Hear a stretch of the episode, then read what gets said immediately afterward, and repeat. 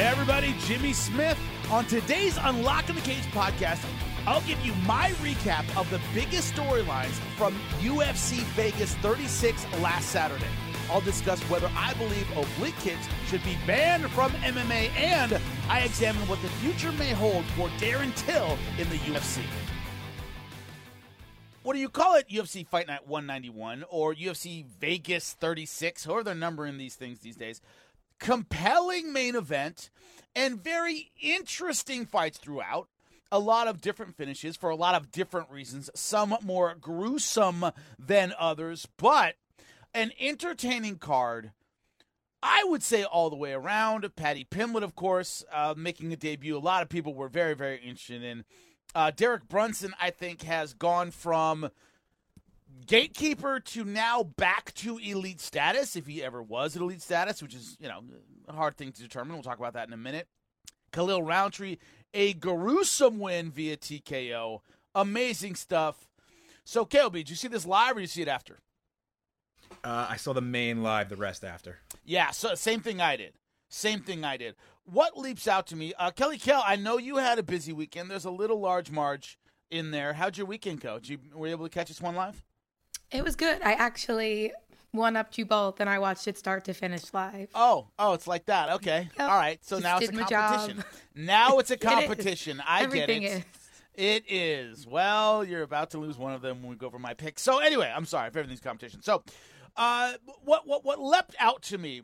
There are three stories that are big that um is that is that, that, most people found interesting. Number one, I'll go in order of of appearance. Paddy Pimblett over Luigi Vendramini. I had Vendramini's coach on, of course, Marc Montoya from Factory X. He sounded confident. Didn't work out great. Paddy Pimblett getting a knockout in the first round. Uh, great combination on his shots, aggressive, pretty much everything we kind of expected. The interesting thing was, I didn't really get, and if you listen to me before the fight, this is a guy who was three and two in his last five. Solid fighter, much more experienced than most fighters that, that make their UFC debut these days. At, at he was sixteen and three, of course, when he made his UFC debut. Seventeen and three now. I, I didn't really get a ton of the hype. Yes, he's a good finisher, but we've seen debuts from better guys before and guys with better records, guys with better everything, who had be- beaten better talent. And maybe I'm old, and that I remember when guys like Anderson Silva made their debut and they were successful in other promotions. Eddie Alvarez, um, even a Michael Chandler, champion in Bellator. Uh, We've seen better guys come to the UFC. So, and also guys with better records. Um, Charles Oliveira came in, I think, 12 and 0 at the time. So, I've I've seen he did what he needed to do. He got to knock out the first round, but Jesus, they're acting like the guy is the next big thing and is going to be a champion. I'm not saying that it's impossible. I'm saying slow your roll. Let's wait till he beats somebody with some experience. Let's see how he handles some adversity. Let's see about all these things. Sugar Sean O'Malley, a ton of hype coming into the UFC. Chito Vera uh, derailed that hype. Sure, he's getting it back a bit. That's very, very true. But you're going to have your ups and downs. So Paddy Pimblett talked his way into a very hyped UFC debut, and he did what he needed to do. He could have done a whole lot better than a first round knockout. Have a lot of people talking about him, but I have more of a wait and see attitude about how he's going to actually do, especially at 155 pounds, which, as I am always harping on, is the most talented division right now in the UFC, maybe the most talented in UFC history. So, uh, what is his ceiling like? We'll discuss that in a minute. But that was a big story. The performance of Paddy the Baddie Pimblett did do an excellent job in his UFC debut. Khalil, Khalil Rountree over Modestas Bukauskas with a with an oblique kick, a kick just above the kneecap at exactly the right time that folded Bukauskas' knee the wrong way. It was gruesome.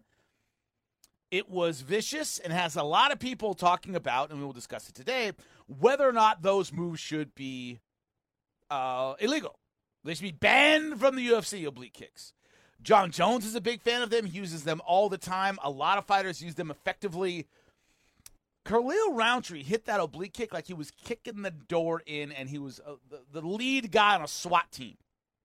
Wham! Right in. And Kelly's giving me disgusting face because it's true. And Kelly, you can't deny that. He hit that thing with full force and it cracked his knee the wrong way. Fair or not in that assessment? It was disgusting. Yes. He even said in his like post fight, I I wanted to do that. I was looking for the opening to do that. I was like, I am so grossed out right now. It's not even funny. I'm just curious how it's any grosser than anything else one would do in MMA to win a fight. It just is. I know, I know it's his whole leg was more- blown out. Yeah, but, you know. But do you consider doing that any more vicious than knocking somebody out or any other things we have to do? Tearing somebody's knee the wrong way with a submission? like Yes, that? anytime like there's a big leg blowout injury like that, it grosses me out much more than a, a knockout of sorts. But here's far. what not that it, yeah, it's it's viscerally and visually worse. I get that. But is the willingness to do that, and that's gonna be part of our talk later about this move, is it is the willingness to do that any worse than the willingness to do anything else to win a fight? Like knock a guy unconscious and break a jaw and cause brain damage, and all these things that we're totally willing to do. Uh, is the No, willingness to do that somehow worse? Okay. Okay. Pardon me. So to me that's that's the curious part is you know people kind of see this and, and to your point kelly that it's viscerally more disgusting uh it, it, it bring gives us the ickies in a way that beating somebody into unconsciousness. And maybe hurting their ability to think and reason and and function later on in life isn't as bad. And we celebrate that. We don't we don't have a, a most gruesome injuries highlight dvd for the ufc we have a greatest knockouts right? We have a greatest submissions. We don't have a greatest injuries because they're seen as somehow kind of out of the pale. Um, i forget who it was but a couple weeks ago there was a did you catch this kobe on social media anywhere? There was a, there was like a, a professional grappling match. This dude got reaped so bad and the guy just went right for it. Just wham all the way with a heel hook immediately. And there were people going oh man he shouldn't have done that. That was somehow out of bounds. Did you, did you see that? I forget what tournament it was but some a couple maybe like a week ago. I did not know.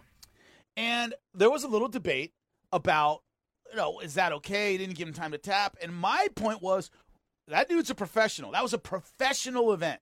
The guys were getting paid. They were both black belts. And you do what you got to do to win. Period. End of sentence. So the guy's inability to tap in time to save his leg, okay, well, this ain't patty cake. You're a professional submission grappler in a professional sub- submission grappling match. And that's it. And as soon as a guy touches your heel, you can tap immediately. Was there room? No. Was there space? No. Was there time? No. But this is what we do for a living. You're only going to get so much leeway. I feel the same way about this kind of a strike. Cracked him right in the oblique, nailed it, turned his leg the wrong way. Guess what? You win. It's a vicious sport. It's a vicious sport. Didn't do it after the bell. Didn't throw an illegal strike. His wraps weren't loaded. He wasn't on PEDs. He, did- he didn't break any rules to do what he did. Therefore, it's completely in bounds. And the idea that that should be illegal, a heel hook does just as much damage to the knee, if not more, if wrenched as hard as it can be wrenched. Now, you can tap and stop it. But a lot of times, by the time it hurts, it's too late. Period. That's why heel hooks are so vicious. But they can damage you just as badly as that oblique kick. There are a lot of things you can do that F you up. Do I think this one's exceptionally bad? Not really. I mean, it's exceptionally gruesome injury. But the strike itself, once again, employed by other fighters, most notably Jon Jones. And it is what it is. If done hard and at the right time, put you in a hospital. But my point is, there aren't a lot of moves in MMA that, if done hard enough at the right time, won't put you in a hospital. It's designed that way. It's tough sport.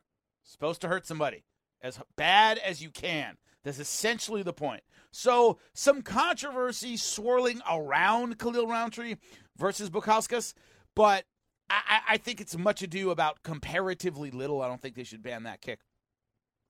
The other one, Derek Brunson versus Darren Till. Is the Darren Till win that big in and of itself? I don't know. This is a guy coming into it. I'm coming into this who was one and three in his last four fights. Of course, the losses: Robert Whitaker, Tyron Woodley, Jorge Masvidal. One of those in a title fight.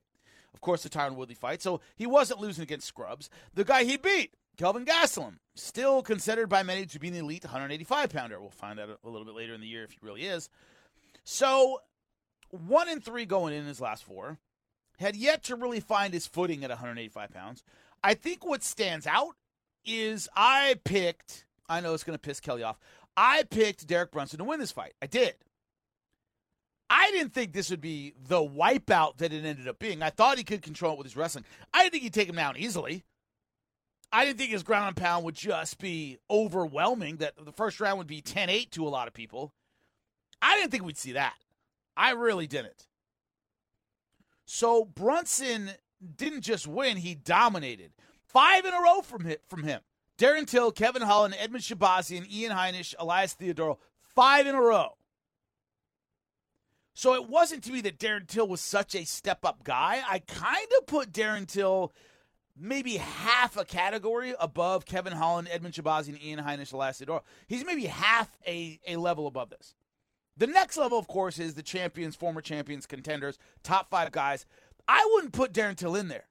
So I put him a, a, half a category above the guys he had just beaten. But it's more the fact that he's peaking right now at age 37, is full of confidence. Those are the important things to me. A win over Darren Till in and of itself, I don't think means that much. Darren Till, his future, is a lot clearer in a bad way than Derek Brunson's future. So, great performance by Derek Brunson. He was clearly the superior fighter. But I just don't know if he was the level up that that Derek Brunson needed to be in elite status or if it's going to take him one more. That's what I'm kind of curious about.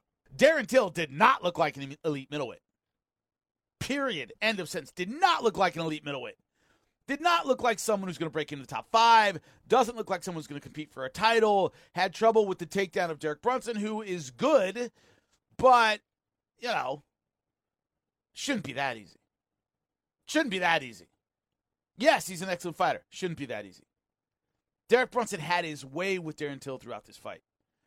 And if you want to be up there in the top five, you got to at least compete with a guy like Derek Brunson, who's who's I think right now currently fifth, right there. You got to at least compete with that guy. Just a preview of my thought process here. Hey, once you accept the fight, once you show up, it's over. You are saying, actually, full out of form, that says you're not, and it's perjury if you're lying on it for the athletic commission, that says you're not hurt, that says you're in good shape, that says everything's fine.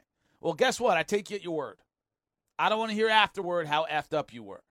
Hi, everyone. I'm Hall of Fame sportscaster Lesley Visser, and I've got a new podcast, In Conversation, where I'll draw from 45 years of covering the Final Four, the NBA Finals, Wimbledon, the World Series, the Super Bowl, the Olympics. CBS even sent me to the fall of the Berlin Wall. I think you'll enjoy the give and take, so subscribe today wherever you stream your podcasts or listen on the SXM app, included in most subscriptions. I love my man Jon Anik, I really do. I believe that was a bit of a misnomer. I thought it was a little inaccurate what he said. TKO due to leg kicks. That implies he kind of chopped him down with the leg, or that, you know, wore him down, or maybe hit one big leg kick and that was it. This was an oblique kick. For people who don't know that, it's usually a side kick to not the kneecap itself, but right above the kneecap. And if you hit it, at exactly the right time when the person has weight on it and the knee is comparatively straight, it will literally break the knee the wrong way. It will cause the knee to fold in the wrong direction. And when that happens, needless to say, fight is over. So it's as close to, I mean, I, I don't want to say it's an injury TKO because that that's a little bit of a, a misstatement, I suppose, because you're injured from a completely legal strike, which is like saying punching somebody in the jaw and they break their jaw. That's an injury. Well, Kinda, but it's brought on by a completely legal strike. So I thought Jon was a little off there because it was just one shot. It wasn't a leg kick TKO. It was from one leg kick, and it was a a gruesome sight to see. So the talk we're hearing now is should that strike be banned because of the devastating consequences of it going right? I want to make that abundantly clear. That strike worked exactly the way it was supposed to. Its intended effect is to do that or something like that. And you constantly worrying about that happening keeps you from moving forward and straightening your leg. Jon Jones uses this with deadly precision. And what it does most of the time, he's never had a finish like this, but it gets you worried about it all the time. You're worried about your kneecap getting kicked the wrong way. And when you do, that's it. You can't really mount an offense that's worth anything. So, the guy does this with regularity, Jon Jones, but this is the first time we've seen a, a, a grievous injury because of it. Uh, but what did Modestas Bukauskas have to say about that? This is from his stories, uh, I believe on Instagram. He, he put it on his Twitter. Getting MRI when I get home, probably ligament damage. And yo, please give my opponent some slack. That kick was all good. It was my job to defend, and I didn't. Let the man enjoy his victory. First off, class move by Modestas Bukauskas. Class move by a real mixed martial artist and fighter. Hey, my job to defend that. I didn't, I paid the price. And that's it. He didn't hang on to a submission too long. He didn't use an illegal strike. He did what he needed to do to win. It's my job to not be in that position. Hats off to him. First off, I want to give the dude some credit for coming out and saying that. Step up move. Step up move. Am I wrong, KOB? Friend McCown, hey, look, hey, my job to defend. Get off this guy's back. I I endorse it and I enjoy it. I do. I, I approve. That's a KOB seal of approval, does it not? Sweet. Anyway, so there's that. So I, I do believe that for sure. For sure. So the the as though it's it's it's viscerally and visually worse than a lot of of uh, submissions and or knockouts we see. Getting seeing someone's leg kicked the wrong way. But my argument would be i've done real damage with heel hooks in my career too. I've used some submissions that have torn guys up man. I really have. And they all had the opportunity to tap and the ones that didn't got hurt torn some acls i've torn some mcls ripped some meniscuses i've done it it's part of what we do. And I don't although it's it's it's I guess viscerally more disturbing, you tap late to a hook, basically the same thing happens. A lot of ligament damage. A lot of ligament damage. You don't tap to a knee bar in time. A lot of ligament damage. So the fact that we don't think twice about these submissions that target the knees and target the ligaments and target the leg, and yet a strike that targets that same area is somehow off limits. That I don't get. That I don't get. Because maybe it's a little more in our face when a knee just folds the wrong way or something like that. But the damage is the same. We're not playing, this isn't chess here. This is a real tough physical sport, and you got to be prepared for it. KOB, is there any problem with my argument that you see? I see much worse submissions, honestly it, that was pretty much my exact thought. It's like, yeah, I know to some people it almost feels cheap. I think that's the problem because it's a strike, but it's like the same idea. Like, oh, we're worried about knees. I guess no more heel hooks, no more knee right, bars. Yeah, yeah, exactly. Oh, you know what? You know, we got to worry about people's elbows too, so they can throw. So no Kimuras. You know, n- none of that either. And we don't. Why don't we just take elbows out too? Just you know, we, people could get cut. It, it could be dangerous, Jimmy. Like, let's just take that out as well. Like, you, it's a slippery slope once you start getting rid of one. and, and to your point, um, a lot of people consider cuts with elbows cheap. Like somebody got cut. Oh, like it's not a real win. Like you know, hard, number one, that's exactly what it's supposed to do. An elbow that's thrown well and the timing's good We'll cut you. That's what they're designed to do.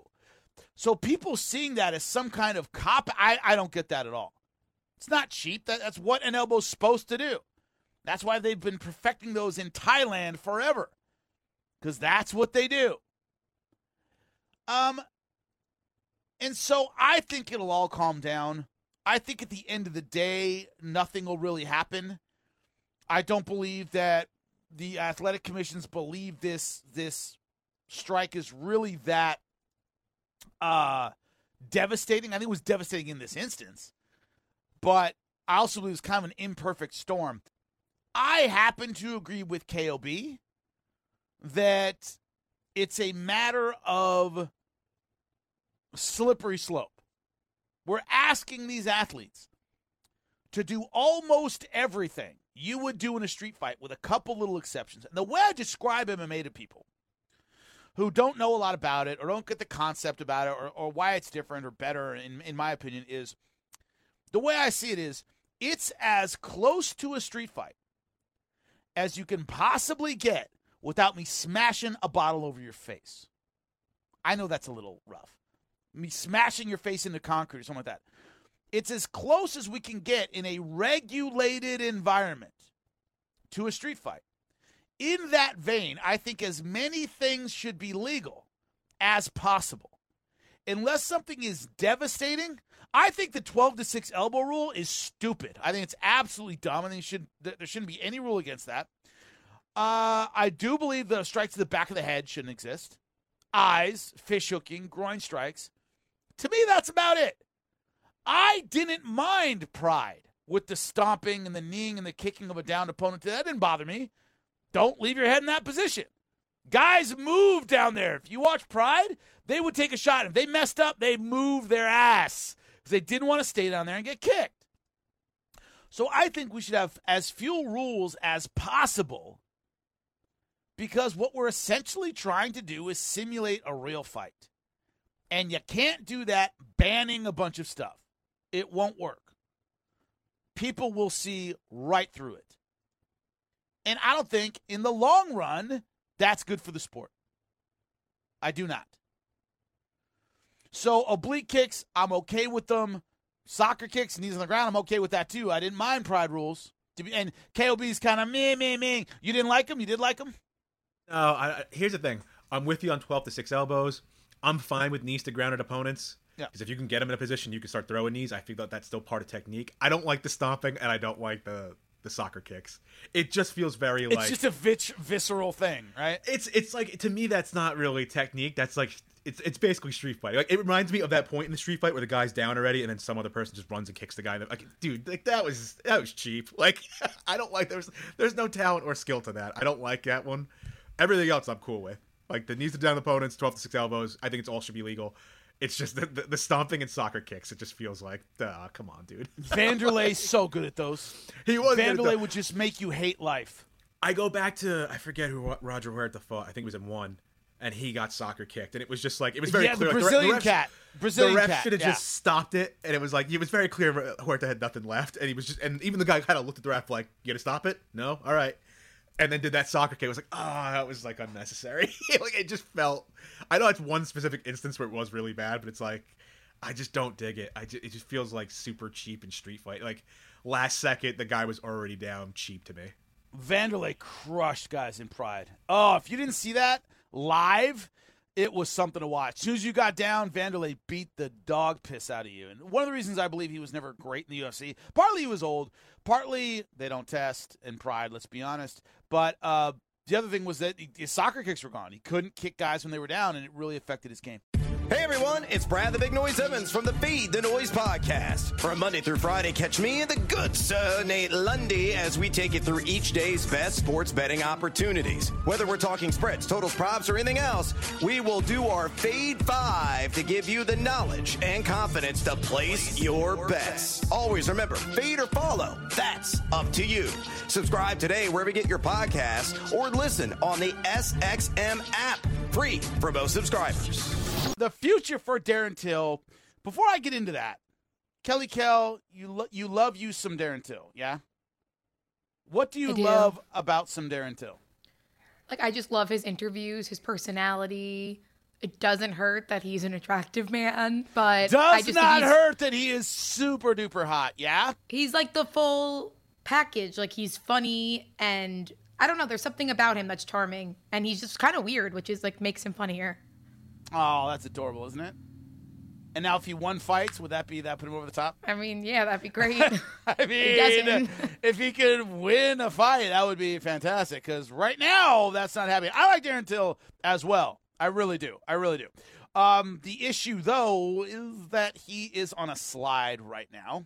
He has won one out of his last five fights, one and four in his last five, and not just the idea that he is losing. He is losing in devastating fashion. The last time out, of course, last Saturday to Derek Brunson, where he got owned in round one. Round two wasn't a whole lot better, and finished in round three against a guy who may be breaking into that elite status. Certainly could be, but we don't know if he's there yet.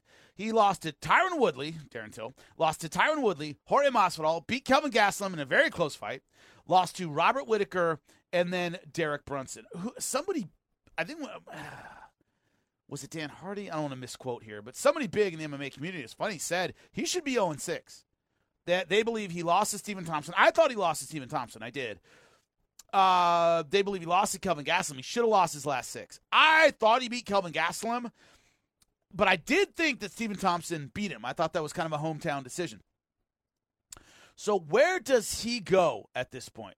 He's lost four out of his last five, two and one at middleweight, but he is getting some love. He is getting some support.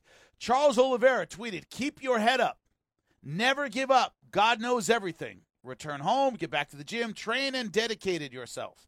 Hey, Darren Till, we're here, my man. If you need our support, let's train together. Very, very nice sentiment from Charles Oliveira. And then he had a picture of himself and Michael Bisping. And uh no, I'm sorry, he didn't. He retweeted this. This is from ESPN MMA. Uh, Darren Till posted a picture of two fighters who never gave up on their championship dreams. Was Michael Bisping and Charles Oliveira. So Oliveira essentially responding to this. Uh, okay, yeah, uh, but there's more to this. There's more to this story. Bisping on BT Sports talking about an injury Bisbee Bisping uh, that Till had going into the uh, Brunson fight. Let's hear it.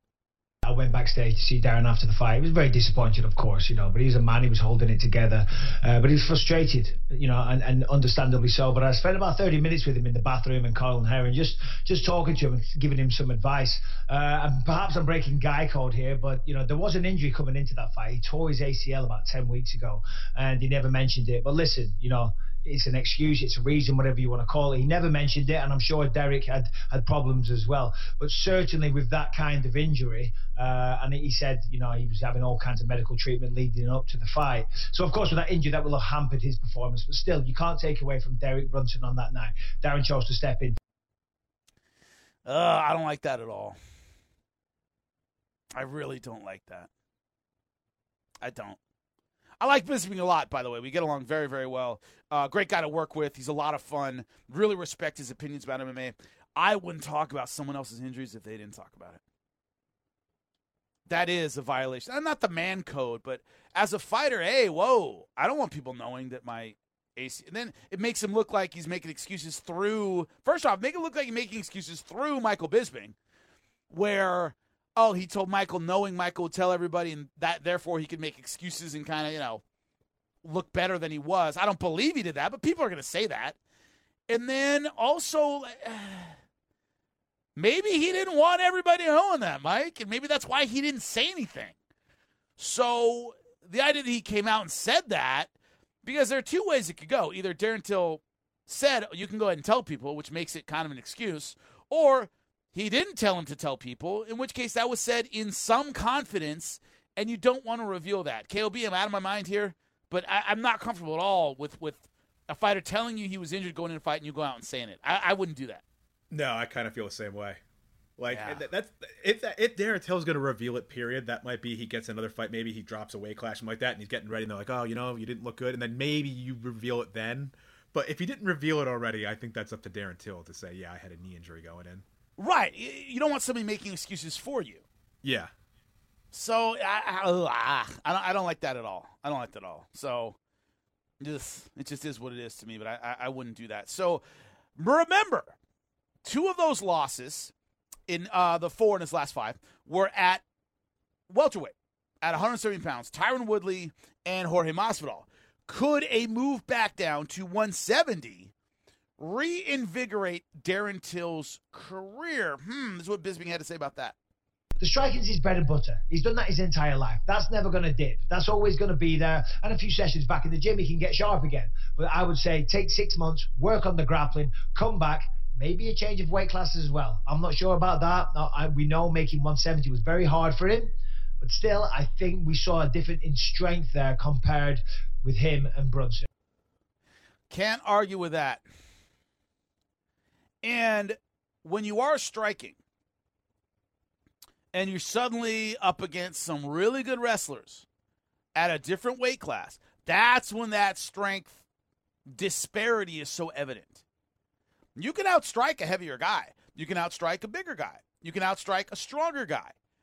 And never notice the difference because you're moving well, you're you're picking them apart, whatever you're doing.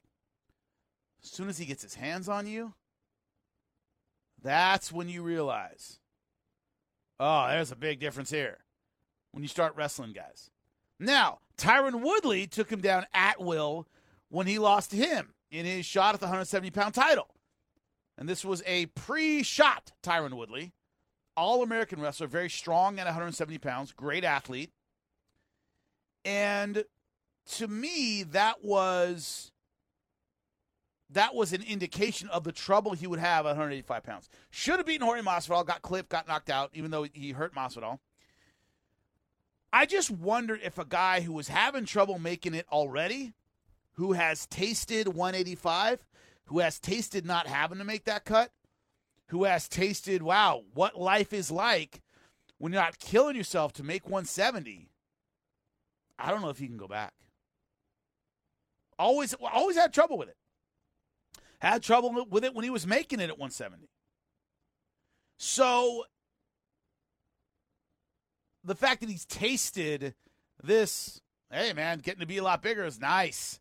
I don't know if his body will go back. It gets harder as you get older, and it usually gets more difficult when your body has had an adjustment and is able to move up. For the boxing historians here, the the end of Roy Jones Jr. was when he went up to heavyweight to take on John Ruiz, beat him, and then went back down to light heavyweight, which is 175 in boxing, and his body didn't handle the yo-yo and weight well.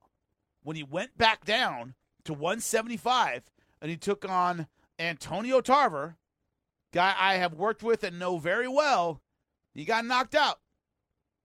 Didn't look the same, wasn't the same guy. His body couldn't handle the yo-yoing up and down in weight. And it is difficult as you get older to do that. His age was different. Right? He was older than Darren Till, but still, it was an issue. And I just don't know if you can go from one to the other.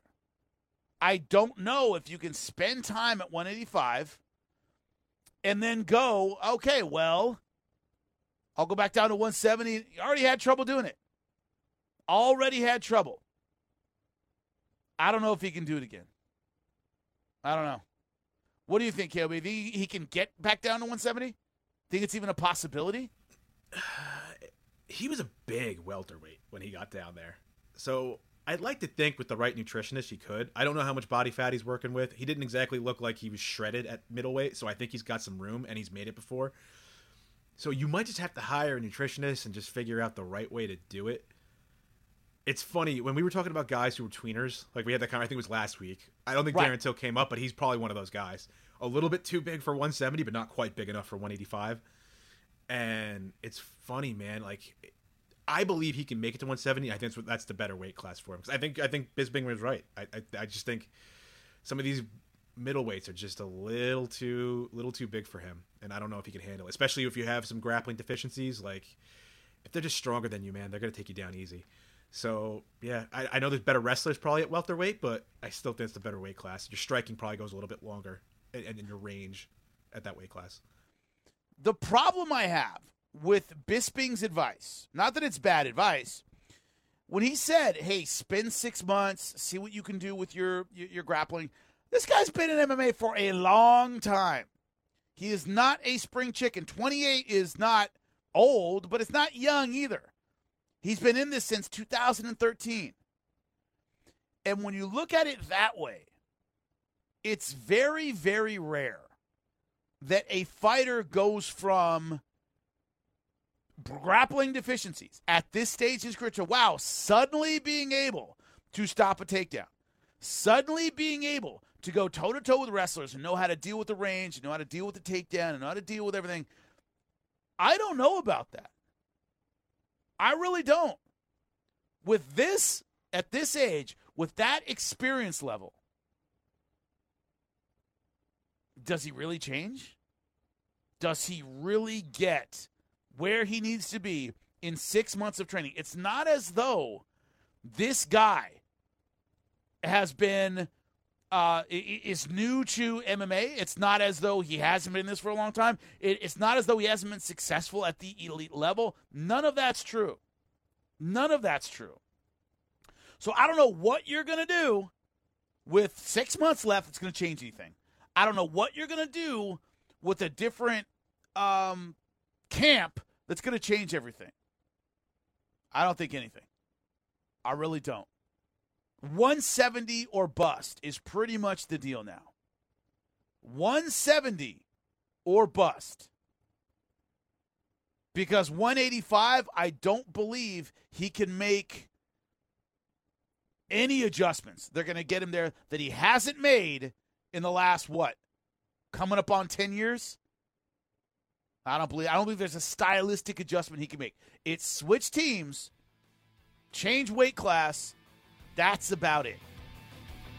I don't think new training is going to do it. Unlocking the Cage with Jimmy Smith is part of the SiriusXM podcast network. The executive producer is Michael Russo. The associate producer is Kelly Murphy. Sound design by Nuri Balin. Andy King is director of sports podcasting for SiriusXM. Special thanks to SiriusXM's Senior Vice President of Sports Programming and Podcasting, Steve Cohen, and SiriusXM Fight Nation Program Director, Marissa Rivas.